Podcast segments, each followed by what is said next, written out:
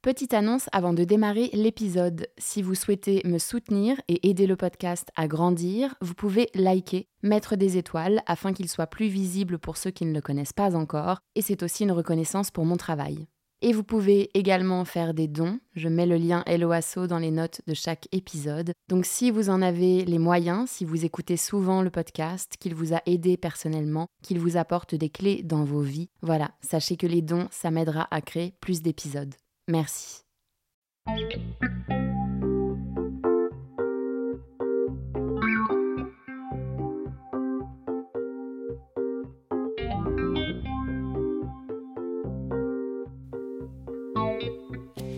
Bonjour à tous, bienvenue dans ce tout dernier épisode de la première saison des mondes subtils. Euh, il va être un petit peu différent des autres cet épisode dans le sens où il n'y a que moi qui vais parler. J'ai hésité pendant pas mal de temps à le faire parce que d'une, euh, c'est pas un exercice facile de se dévoiler comme ça, de se mettre à nu et de montrer sa, vulnérabilité. Euh, et de deux, je voulais qu'il y ait un sens à ce que je raconte mon parcours à moi. Ça servait à rien de le faire juste pour euh, raconter ma vie. Donc, pourquoi je fais cet épisode? Euh, alors aujourd'hui, j'aimerais raconter mon histoire parce qu'elle peut paraître atypique comme ça, vue de l'extérieur. Et en fait, plus je rencontre euh, des gens connectés, entre guillemets, plus je me rends compte qu'on est beaucoup à avoir vécu ce que j'ai vécu. Donc, cet épisode, il est un peu pour vous, euh, vous les petites âmes qui êtes en train de vous réveiller. C'est pour vous dire qu'en fait, vous n'êtes pas seul à vivre des, des retournements de vie, des situations brutales et inexplicables qui chamboulent tout, des questionnements profonds, surtout depuis, euh, je dirais, ces dix dernières années. J'ai l'impression qu'il y en a de plus en plus. Et cet épisode, c'est pour vous dire que tout va bien se passer. Ne paniquez pas, mettez votre ceinture de sécurité et gardez le sourire. Euh, la vie nous veut du bien, j'en suis certaine. Et la deuxième raison pour laquelle j'avais envie de faire cet épisode, c'est parce qu'il y a plein de choses qui sont en train de s'ouvrir pour moi grâce au, podcast. Euh, j'ai pas mal d'idées pour d'autres euh, saisons de podcast, pour une newsletter, des articles, etc. Et j'ai vraiment, vraiment envie de rendre les mondes subtils interactifs avec sa communauté. J'aimerais entendre vos histoires, vos expériences, vos questionnements, parce que pour moi, on a tous une histoire à raconter et on a tous une manière de voir euh, la vie qui nous est propre. Et donc, je me suis dit, si moi je raconte pas mon histoire de manière honnête, sincère et transparente, je suis pas vraiment légitime à demander la même chose aux gens. Donc voilà, on en est là, l'épisode 10. Alors, J'aimerais commencer par vous raconter un peu ma vie d'avant, euh, surtout ma vie d'avant burn-out. Je dis burn-out, mais en fait c'était un éveil spirituel en même temps. Hein. Mais c'est vrai que c'est le moment euh, de ma vie où tout a basculé. Absolument tout. Donc, commençons par le commencement. Alors, moi je suis fille unique. J'ai grandi à Orléans-la-Source où j'habitais avec ma maman euh, parce que parents divorcés. Euh, donc euh, enfance normale, équilibrée, assez classique. mais petite, j'étais un petit peu chelou quand même.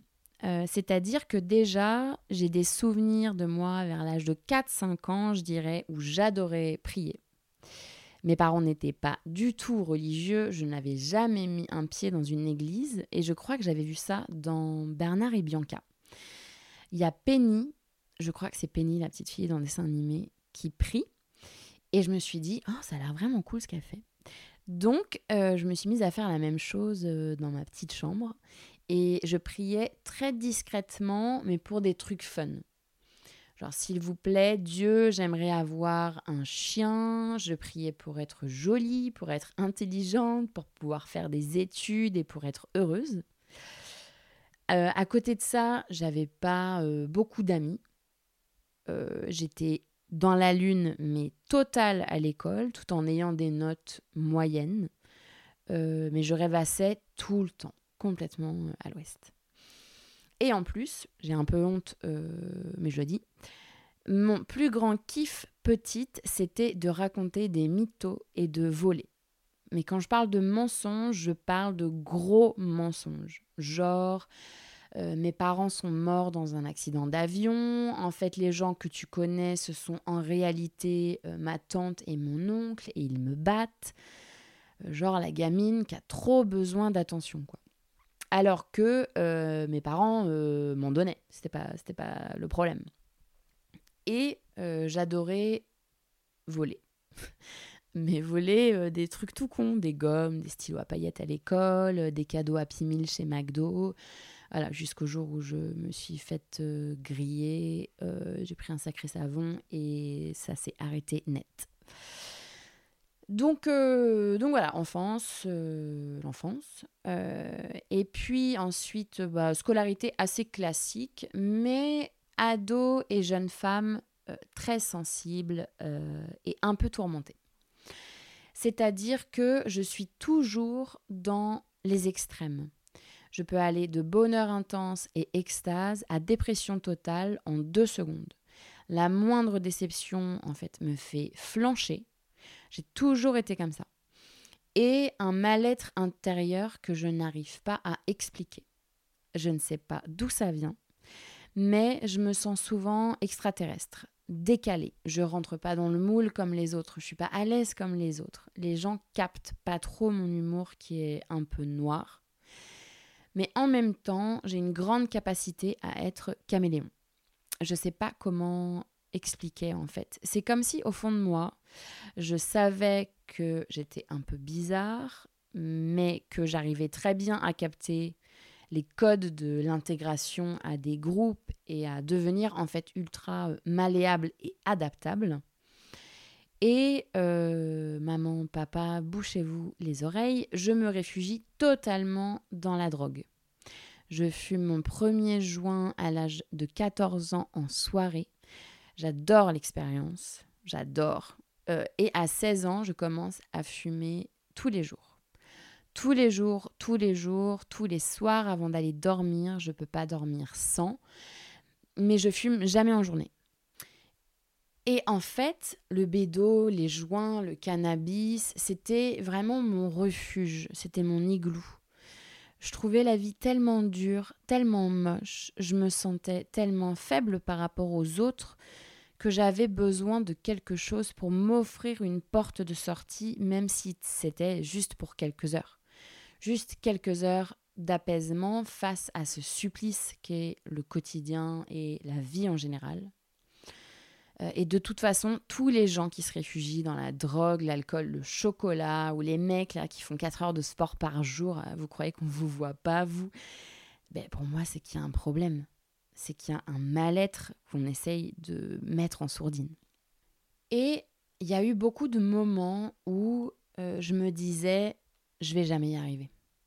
Dans le sens, je vais jamais réussir à vivre sans vouloir mettre fin à mes jours, à aucun moment euh, j'ai pensé à faire ça concrètement. Euh, mais il y a eu beaucoup de moments où j'ai eu des idées noires de en fait, j'ai pas les épaules pour faire face à la vie tout simplement. C'est trop dur. Et j'ai un papa avec qui euh, je suis proche, même si on est très différents. Mais j'ai un papa qui est également hypersensible, qui fait partie d'une génération où ça n'est pas accepté ni compris, encore moins pour un homme. Et il a essayé de me blinder en me disant T'es trop sensible, la vie c'est dur, on ne fera pas de cadeaux, il faut que tu t'endurcisses, il faut pas que tu te laisses bouffer, etc. etc. Et le truc, c'est que bah, c'était bienveillant de sa part, c'est être un bon père que d'essayer au mieux euh, de préparer son enfant à faire face à la réalité de la vie. Et j'avais également euh, ma famille qui me disait Tu es trop sensible, ah là là, tu prends tout mal, tu prends tout pour toi, il faut que tu arrêtes. Et donc voilà, à 15 ans, je me dis, ouais, il faut que je m'endurcisse. Il faut que j'arrête d'être sensible. Comme si on pouvait arrêter d'être sensible. Euh, bref. Sauf qu'en fait, à 20 ans, tu te rends compte que tu n'y arrives pas. À 25 ans, tu commences à douter que tu vas un jour y arriver. Et à 30 ans, tu réalises que c'est pas possible. Donc en fait, tu fais quoi? Elle est où la solution? Et croyez-moi ou non, j'ai vraiment pris conscience d'être quelqu'un d'hypersensible il y a quelques mois seulement. Et à partir du moment où j'ai accepté le fait d'être hypersensible et que je l'ai accueilli, tout s'est ouvert pour moi. Tout. Le podcast a démarré, j'ai déménagé à Aix-en-Provence où je rêvais d'habiter parce que Paris, j'en pouvais plus, ça me sortait par les trous de nez. Euh, je ne pouvais pas prendre le métro sans pleurer de manière irrationnelle. Et plein d'autres trucs. Tout s'est décoincé en fait. Et je suis en train de vous préparer un épisode sur euh, l'hypersensibilité pour la saison 2. C'est un sujet super intéressant. Et j'ai un invité en or qui vient de me dire oui, donc on va aller euh, explorer ça. Mais en gros, j'ai compris qu'on vit dans une société où être hypersensible, c'est un défaut. C'est vu comme une faiblesse. Un hypersensible qui veut s'intégrer dans la société, dans le moule, c'est essayer de faire rentrer un rond dans un carré. Et ça marche pas. Et en fait, ils n'ont rien compris, ces gens-là. Être hypersensible, c'est une putain de force. C'est un cadeau exceptionnel. Et ça, il faut l'accepter il faut vibrer en fait cette différence. Si tu es hypersensible, ça veut dire que tu as cet outil pour une raison, que tu as des choses magnifiques à faire avec.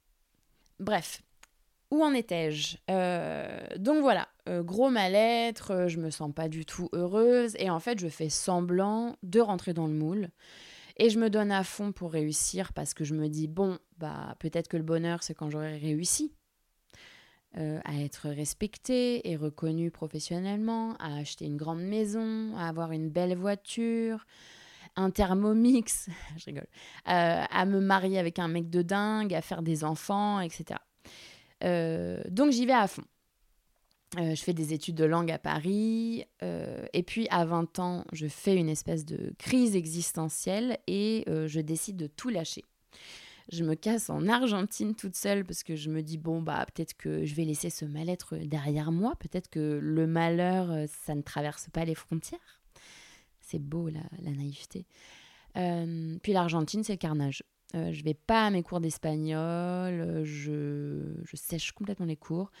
je sors en boîte six jours par semaine, je prends 10 kilos, je fume un paquet de clopes par jour, je tombe amoureuse du pire mec qui existe sur la terre, qui a zéro respect pour moi et moi, aucun respect pour moi-même. Euh, je pense qu'on est nombreux et nombreuses à être passés par là et, ça forge. J'espère que vous serez d'accord avec moi. Et à côté de ça, euh, je me fais des amis en or, des amis magnifiques qui sont toujours dans ma vie aujourd'hui. Et même si on vit euh, aux quatre coins du monde, on est soudés pour la vie et ça, c'est un sacré cadeau. Donc après l'Argentine, je pars faire des études de journalisme en Angleterre.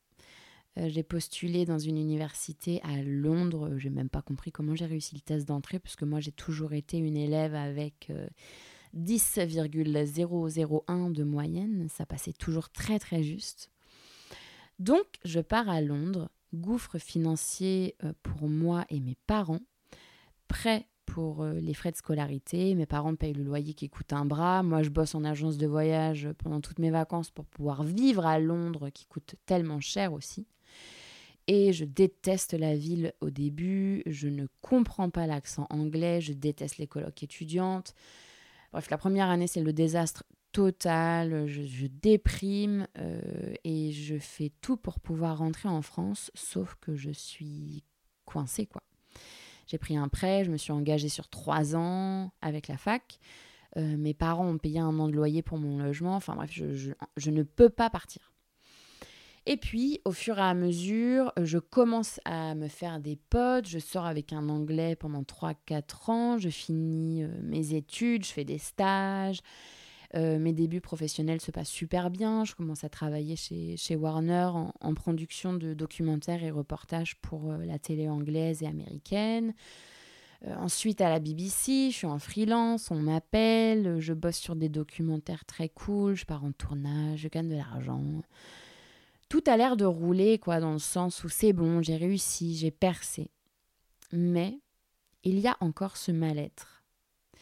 Et moi, je suis un peu en mode, rate et toi, c'est bon, quoi. Tu veux quoi de plus? Tu as tout. C'est quoi le problème, en fait? Et je continue ma vie. Donc, je bosse comme une acharnée, je rentre chez moi, je m'endors le cerveau au cannabis. Je me réveille, je bosse comme une acharnée, je rentre, je fume, un robot, un mouton. Et pendant tout ce temps-là, euh, je suis pas du tout connectée à quoi que ce soit. Hein.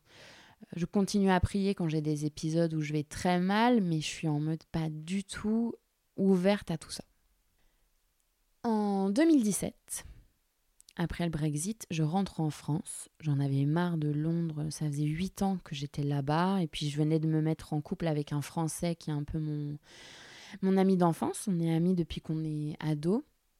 Et je décroche un boulot dans une grande agence de presse euh, très connue, très prisée. C'était mon rêve d'ado de bosser là-bas.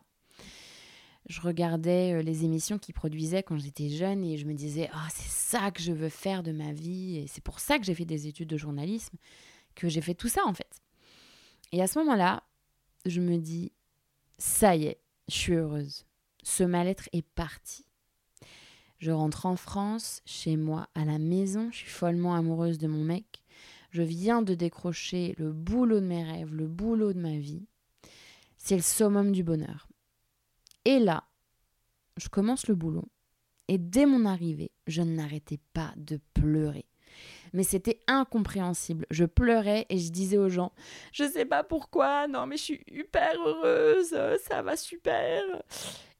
Euh, en fait, je pense que mon âme, au fond, elle criait, elle criait au fond de moi. Elle savait que c'était pas le bon chemin, mais j'ai pas compris à ce moment-là. J'ai pas écouté, en fait, j'ai pas compris. Donc, j'ai continué. Mais euh, le boulot, ça se passait très mal. Je me sentais prisonnière, je me sentais exploitée, parfois manipulée. On, me faisait des belles promesses pour me garder bien sage, et puis évidemment, euh, ça ne donnait rien. Mais je restais. Et je faisais comme d'habitude. Je me réveillais, j'allais bosser, je rentrais, je fumais des joints, je dormais, je me réveillais, j'allais bosser. Et ça me donne envie de pleurer de repenser à cette période, à quel point j'étais malheureuse, mais je continuais comme un hamster dans une roue qui tourne à l'infini. C'est horrible.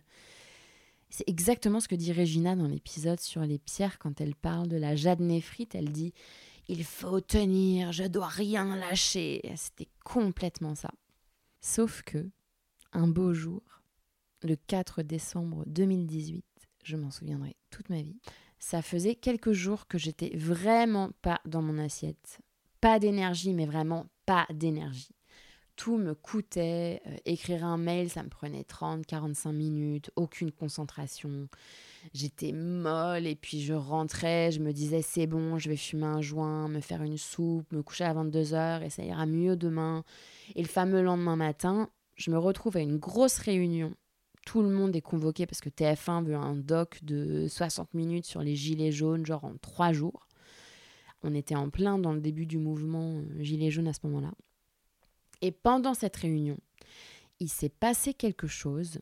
C'est très difficile à expliquer. Pendant cette réunion, tout le monde parlait, mais c'est comme si ma conscience était sortie de mon corps comme si je voyais la scène, mais dans un film, alors que c'est la réalité. Et je n'entendais plus aucun son. Je voyais que les gens parlaient parce que les lèvres bougeaient, mais je captais pas le son en fait. Comme si un petit singe avec des cymbales m'avait sonné. J'étais sonnée et j'avais des acouphènes bizarres dans les oreilles et comme si une voix en moi me disait Mais qu'est-ce que tu fais là en fait? Bah rien, tu n'as rien à faire là. Et je me suis dit, bah oui, c'est vrai, j'ai rien à faire là.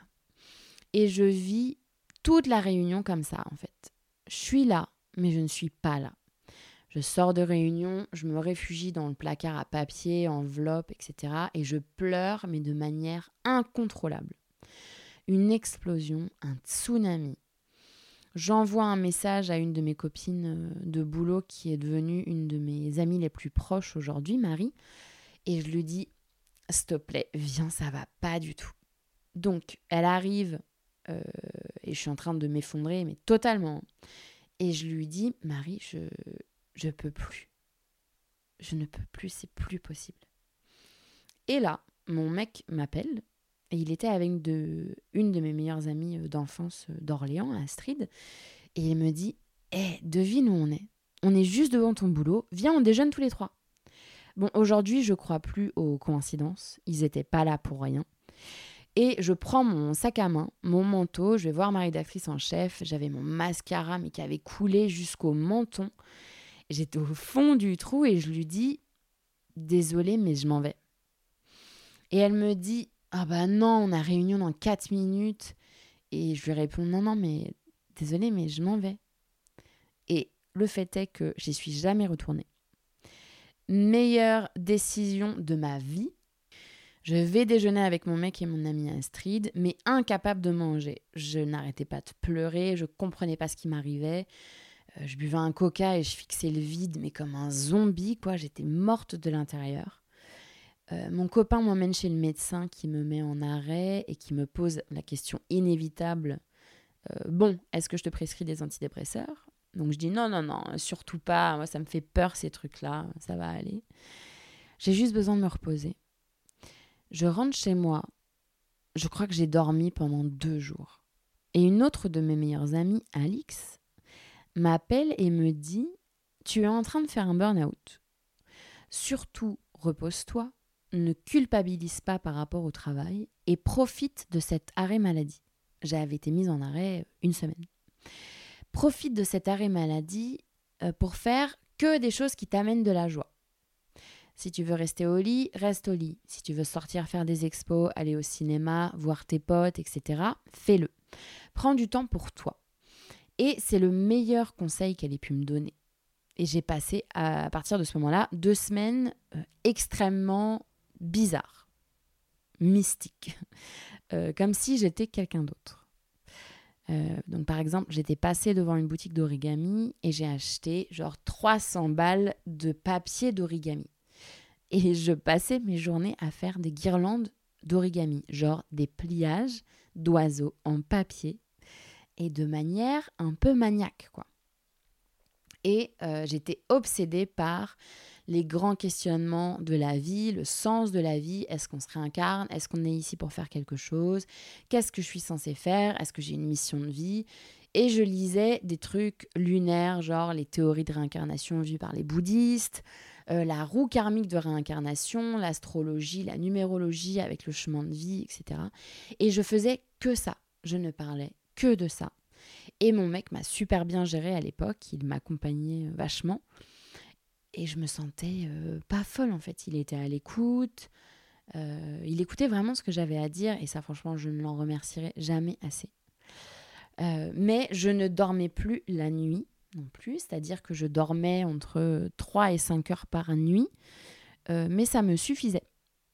Alors que bon, je suis un peu euh, mi-femme, mi-marmotte, euh, j'ai besoin de mes 8 heures de sommeil minimum d'habitude. Donc là, rien à voir, j'avais une énergie comme j'en avais jamais eu. On avait l'impression que j'étais sous speed, mais 24 heures sur 24. Et, et je mangeais plus non plus. Genre, j'ai pas besoin de manger pour avoir de l'énergie en fait.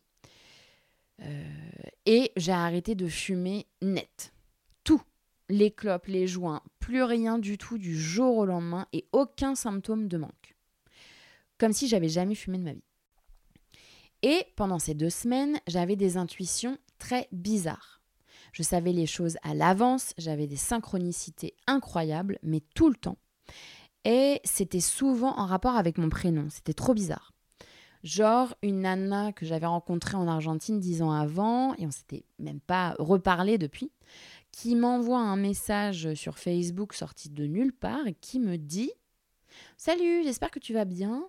Euh, je voulais juste te dire que j'ai appelé ma fille Raphaël. C'est toi qui m'avais inspiré, tu m'avais marqué à l'époque, donc j'ai décidé d'appeler ma fille comme toi. Savais-tu que Raphaël, c'est l'ange de la guérison? Et que des trucs comme ça, mais genre tout le temps, tout le temps, tout le temps. Très étrange. Pareil, un autre truc. Je savais, c'était viscéral, je savais qu'il fallait que j'aille voir mon amie Emily à New York. Emily, euh, c'était une amie américaine que j'avais rencontrée à Buenos Aires, avec qui j'étais très proche. Et après le burn-out, je savais qu'il fallait absolument que j'aille la voir, que je passe du temps avec elle. Donc j'ai pris mes billets euh, tout de suite et je suis partie quelques semaines plus tard et on a passé une semaine magnifique toutes les deux. Et pareil, une semaine où il y, avait que des synchronicités bizarres, euh, sorties de nulle part. Et Émilie, elle n'a jamais cru à tout ça. Et cette semaine-là, au début, elle me disait Oh, mais arrête, tu vois des signes partout. Mais en fait, au bout d'un moment, au bout de quelques jours, on avait des situations, des rencontres avec d'autres gens, des synchronicités mais incroyables. Et même elle, elle pétait un câble et elle me disait Oh my god, that is crazy, that is so crazy. Et on a passé une semaine mais de dingue toutes les deux. Comme si tout était fait pour qu'on passe la meilleure semaine de notre vie. Et j'étais très loin de savoir que ça serait la dernière fois que je la verrais. Euh, parce qu'elle est décédée très rapidement euh, d'un cancer du foie à 33 ans, euh, pile poil un an après. Et, et, en fait, elle a été diagnostiquée deux mois après mon départ de New York. Donc, c'était vraiment ma dernière chance de passer du temps avec elle avant qu'elle découvre sa maladie et qu'elle se lance dans la chimio, etc. Donc, c'est comme si la vie, en fait, nous avait fait ce magnifique cadeau de nos derniers moments ensemble. Des moments tellement privilégiés.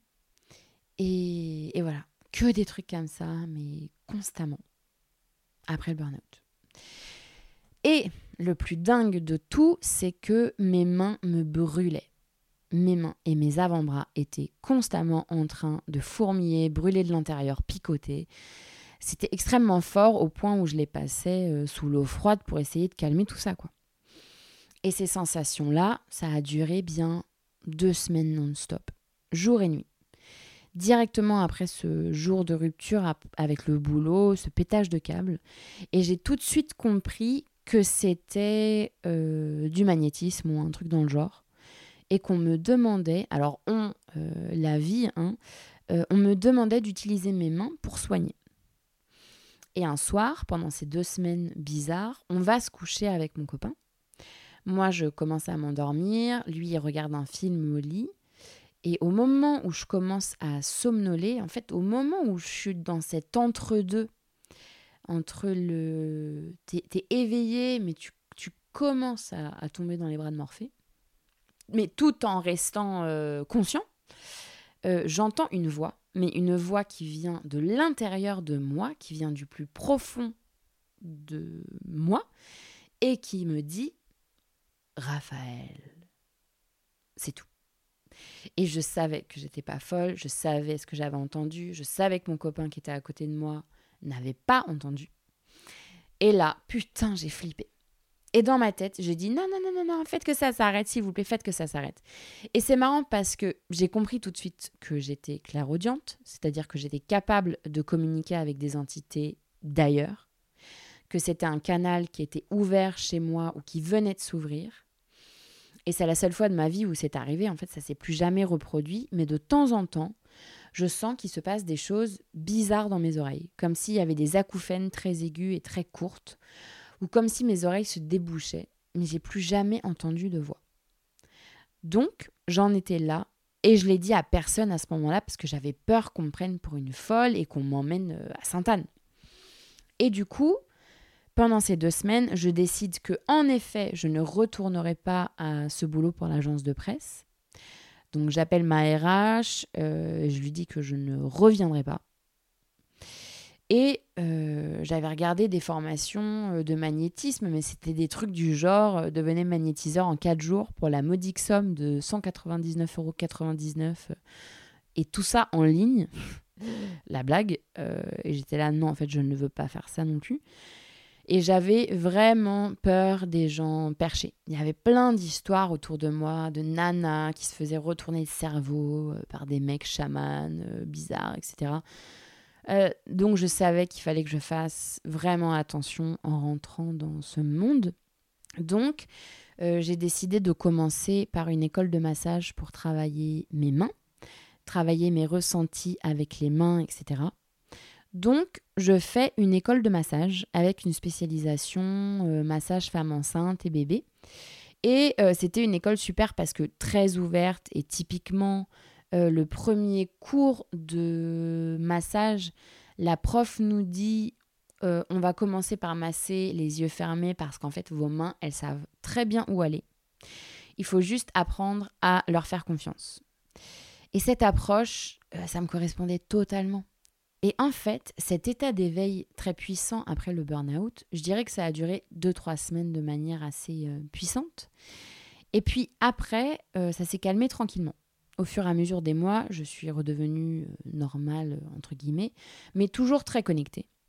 Et c'est comme s'il y avait quelque chose en moi qui s'était réveillé, qui était là depuis toujours, mais comme si la vie m'avait mis une grosse claque dans la tronche de Hé Non mais oh, tu t'es perdu là, souviens-toi pourquoi tu es là en fait. Tu t'es égaré, t'es parti trop loin, Raphaël, ça va pas du tout.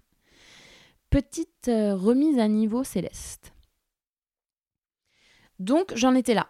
Nouvelle vie. Euh, je pensais que c'était la fin de ce mal-être, que tout s'était euh, volatilisé comme par magie, mais non, pas du tout. J'ai fait beaucoup de travail sur moi ces trois dernières années et il me reste encore beaucoup, beaucoup de chemin. Mais bon, ma philosophie, c'est qu'il faut y aller tranquillement dans cette démarche de développement personnel qui va piano, va sano et va lontano, qui va doucement, va sûrement et va loin. Euh, donc c'était le début du gros taf.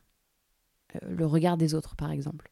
Quand tu es productrice à la BBC et que tu deviens masseuse, crois-moi, les gens, ils te regardent pas pareil, surtout avec tous les préjugés euh, liés au travail manuel, les mains, etc. Ah bon, mais t'as fait des études, t'avais un très bon poste, mais masseuse, ça paye bien tu vas tout foutre en l'air quand même. Hein. Bah ouais, mais bon, si j'étais pas heureuse, j'étais pas heureuse en fait.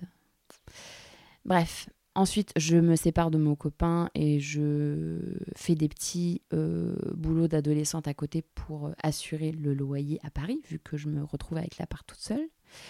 Et euh, comme je vous ai expliqué dans l'épisode 0, j'ai testé plein de trucs alternatifs pour m'aider à me trouver.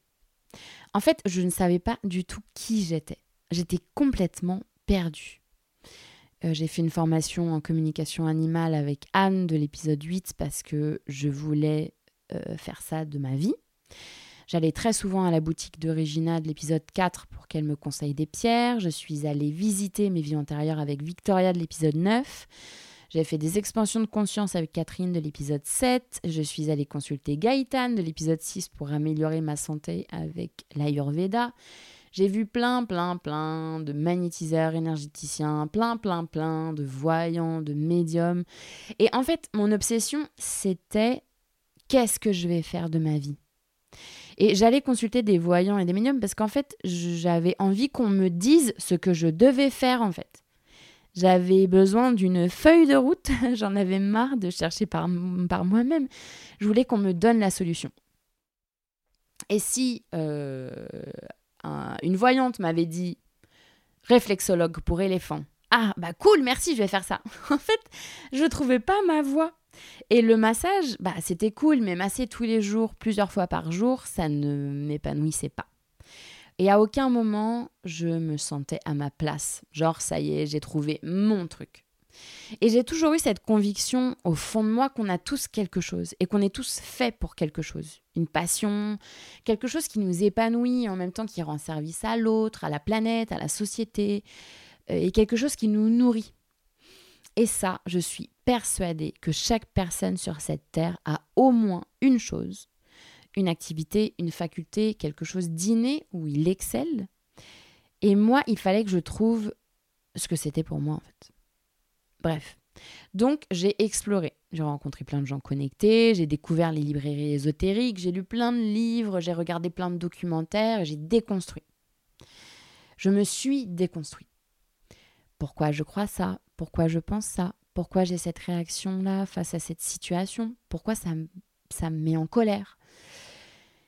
Et puis, euh, bah voilà, euh, au bout d'un moment, bah, j'avais plus beaucoup de sous. Euh, les boîtes de production en Angleterre où j'avais travaillé m'ont recontacté pour bosser. J'ai dit oui. Puis en fait, ça m'a pas déplu. J'ai compris à ce moment-là que j'adorais mon métier, mais que juste je ne suis pas faite pour le salariat déjà. Pourquoi quelqu'un que je ne connais pas a le pouvoir de décider à quelle heure je me lève le matin? À quelle heure j'ai le droit de quitter le boulot ou quand j'ai le droit de partir en vacances. C'est quand même lunaire en fait comme concept à la base ce truc. Donc maintenant euh, je bosse mais à mon rythme, en freelance. Donc je garde une distance quand même avec les boîtes de production. Et les mains, je laisse tomber. Ouais, en effet, pendant certains massages, je sens qu'il se passe quelque chose, j'ai les mains chaudes, elles vibrent, les gens ressentent des choses parfois, mais pour moi, en fait, c'est pas concret. Je sais que je sais pas ce que ça fait en fait exactement, je comprends pas ce que je fais. Donc, je lâche l'affaire. Et ça, c'était euh, il y a un peu plus d'un an, c'était au printemps 2021. Euh,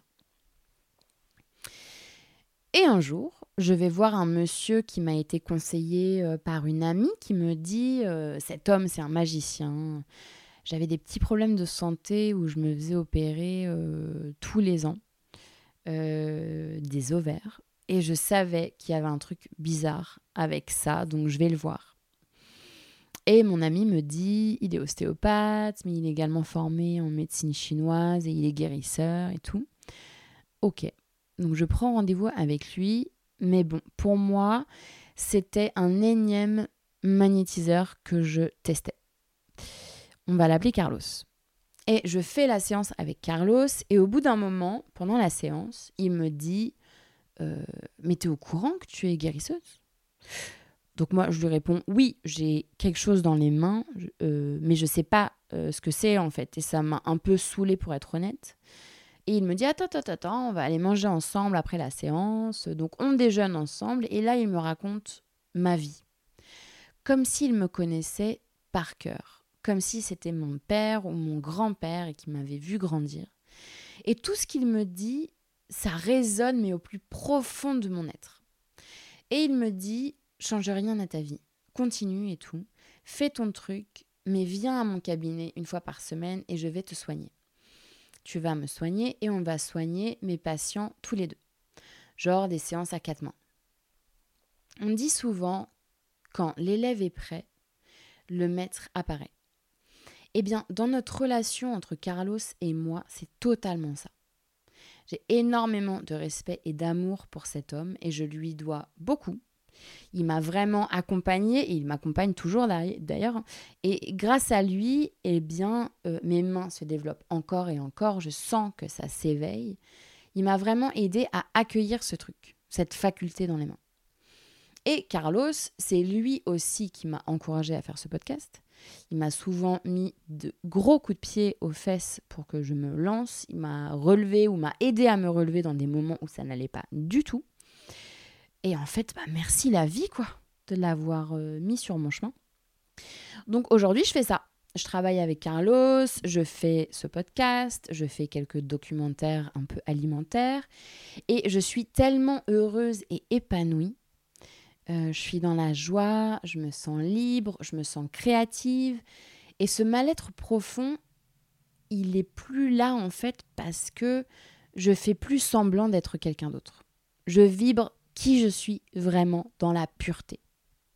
Bon, après, je vous cache pas qu'il y a quand même des moments euh, plus difficiles que d'autres, des moments de vide, des moments de creux, des moments de remise en question, mais bon, c'est normal en fait.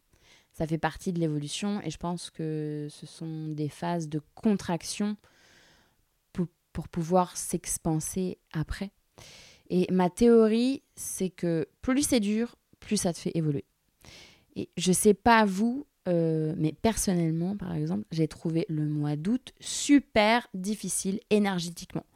Ça bouge dans tous les sens. J'ai eu l'impression d'être dans une machine à laver en mode programme 90 degrés. Euh, tu laves les draps, quoi, les draps sales. Euh, c'était super dur. Et je sais que je suis loin euh, d'être la seule en en ayant parlé euh, autour de moi. Donc si vous avez vécu ça, vous aussi, sachez que c'est normal, ça fait partie de la transition qu'on est en train de vivre en ce moment sur le plan collectif. Et pour revenir au podcast, pourquoi j'ai décidé de faire ce podcast, de créer les mondes subtils? Parce que j'avais envie de partager toutes ces découvertes avec euh, des gens qui se posaient les mêmes questions que moi J'aurais adoré avoir ce podcast dans mes oreilles au moment de mon éveil spirituel. J'avais tout à découvrir, je ne savais même pas que ça existait une librairie ésotérique. Et l'autre message que j'avais envie de vous faire passer, la grande leçon que perso j'ai appris ces, dernières années depuis le, le burn-out, c'est qu'on est vraiment maître de nos vies. Et si on n'est pas heureux, si on ne se sent pas épanoui, si on ressent euh, ce mal-être tel que je l'ai décrit, il ne tient qu'à nous de changer notre réalité. On a le pouvoir de tout changer. Les seules barrières qui entravent notre épanouissement, ce sont les barrières qu'on se met seul. J'en suis persuadée. Si tu es malheureux dans ton travail, barre-toi. Si tu es malheureux dans ta relation amoureuse, dans ton pays, dans ta ville, barre-toi. Notre vie, c'est nous qui la construisons nous-mêmes. On a le plein pouvoir. Après, il faut pas oublier qu'on n'est jamais seul. On a des guides, il y a des ancêtres, des animaux, des gens, d'autres vies. Il y a des gens dans le subtil qui nous accompagnent. Je les vois un peu comme euh, l'équipe maquillage des grandes stars euh, hollywoodiennes quand il y a euh, genre les Oscars.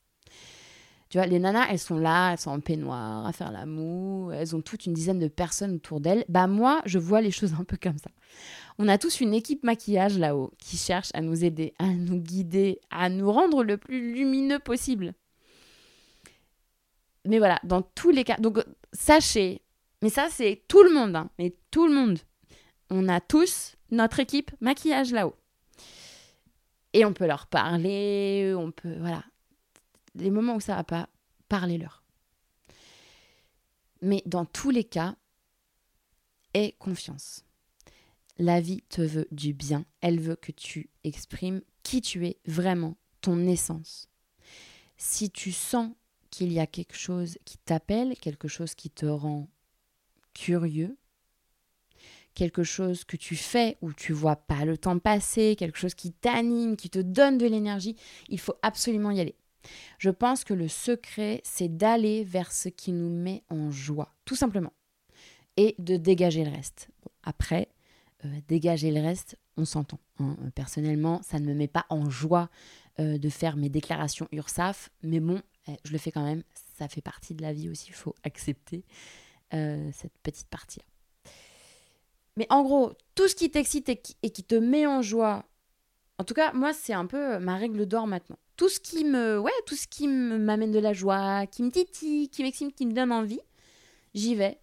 Et tout ce qui me plombe, etc., dans la mesure du possible, hein, euh, genre exemple URSAF, euh, bah, je suis là, bah non, en fait, ça me saoule, je le fais pas. Puis tant pis pour les gens qui sont vexés. Et puis tant pis si j'ai déjà payé euh, en avance. En fait, ça me gonfle. Donc voilà. Donc, allez-y le bonheur, il est vraiment à portée de main. Et quand tu décides, quand tu t'engages dans cette euh, quête de trouver euh, ce qu'il y a au fond de toi, la vie t'aide, mais c'est tellement magnifique. Comme si tu voyais de plus en plus de petits signes, de petits panneaux sur la route. En fait, c'est merveilleux. Et c'est un appel qui vient du fin fond de ton être. Mais en fait, l'appel, c'est toi. C'est la vraie version de toi, c'est la version la plus pure de toi qui c'est l'essence qui demande à naître, à éclore, à sortir de la chrysalide, à devenir libre, mais dans le sens à euh, se libérer en fait de nous-mêmes et du conditionnement dans lequel on a, on a grandi, dans lequel on a évolué. Voilà ce que je voulais dire.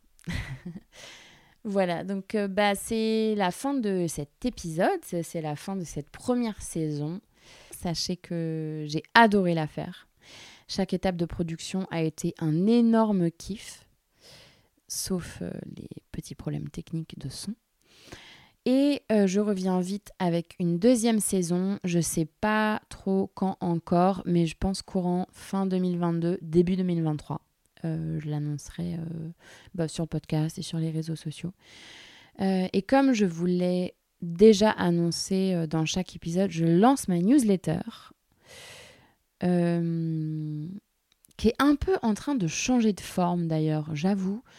Euh, en fait, j'étais persuadée que ça allait être une newsletter genre écrite et en fait, euh, bah maintenant, je suis plus trop sûre.